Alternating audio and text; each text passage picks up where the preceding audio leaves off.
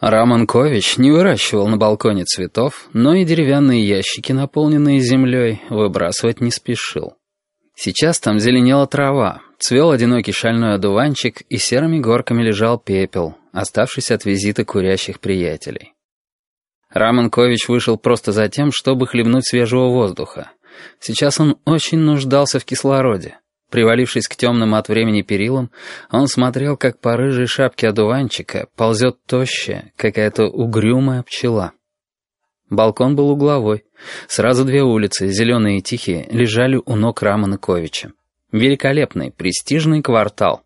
Улица Кленов и улица Надежды. Раман в который раз перевел дыхание и тяжело опустился на низенькую деревянную скамейку. Изогнутые прутья балкона заключали сидящего человека в подобии клетки. Под крышей дома напротив дрались за жилплощадь ласточки. Рамон сцепил пальцы. Событие, случившееся с ним три минуты назад, было совершенно невозможным и потому особенно пугающим. Он увидел. Неважно, как выглядела девушка, как ее звали, Павла, Неважно, потому что девушка Павла была одета, как сотни других девушек. Какие-то джинсы, что-то короткое обтягивающее. Или наоборот, свободное, балахонистое. Или и то, и другое сразу. Рамон давно не обращал внимания на таких вот обыкновенных, друг на друга похожих девушек. Незапоминающееся лицо. Зато он прекрасно помнил, как выглядела сарна с проплешиной на груди. Ох, он запомнил эту сарну. Он думал о ней днем. Он надеялся встретить ее ночью. Тонкие танцующие ножки, звонкие копытца, уши локаторы, живот с подпалинами и отчаянные глаза цвета крепкого чая. Рамон содрогнулся, прижался лбом к железным прутьям. Какая разница, как выглядела девушка Павла, если из ее глаз взглянули на него затравленные глаза его потерянной добычи? Некий внутренний сторож поспешил сообщить ему, что он упирается в непристойное. Мгновение, и он начнет думать о запретном. Рамон усмехнулся. Он был режиссер, и потому его фантазия умела просачиваться через любые табу. Если бы позавчера ночью он совершил то, чего желал так сильно, девушка Павла никогда бы не пришла к нему за кассетами. Если бы он дотянулся до горла лишенного шерсти, а ведь он невыносимо этого хотел. С той самой минуты, когда настигнутая водопоя жертва отказалась гибнуть. Когда он промахнулся. Он, который не промахивался никогда. Этот ее жест, как она потянулась рукой к проплешине, это было так же красноречиво, как если бы она просто крикнула ему в глаза «Я Сарна! Сарна! Сарна!» Рамон тряхнул головой. События в пещере всегда помнились ему смутно, урывками. Но ярость и раздражение той ночи ему никогда не забыть. Будто бы он... Да, это будет правильное сравнение. Как будто его звала к себе прекрасная обнаженная женщина. А когда он, разгоряченный, внял ее призывом, соблазнительница сбежала, играя и насмехаясь. Хм, нет, но до чего же ничтожной была вероятность их сегодняшней встречи? Хотя... Тысячи людей ежедневно встречаются на работе, в транспорте, в театре.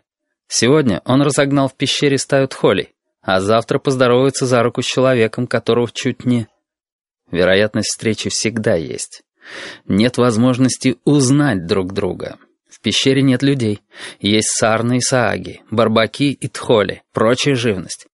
А если предположить, что три ночи подряд не Саак гонялся за Сарной, а Раман Кович гонялся за Павлой, или как там ее? Да, такое вот предположение здорово пошатнет основу мироздания. Хотя, с другой стороны, Раманкович не несет никакой ответственности за поведение дикого Саага. Из подъезда, выходящего на улицу Кленов, выскользнула девушка с дипломатом под мышкой. Даже сверху, с балкона, легко заметны были и растрепанные волосы, и странно сгорбленные плечи, и неуверенность, смятение в каждом шаге. Хлопнула, закрываясь дверь подъезда. Молодая мама, стоящая с коляской по другую сторону перекрестка, вздрогнула и обернулась.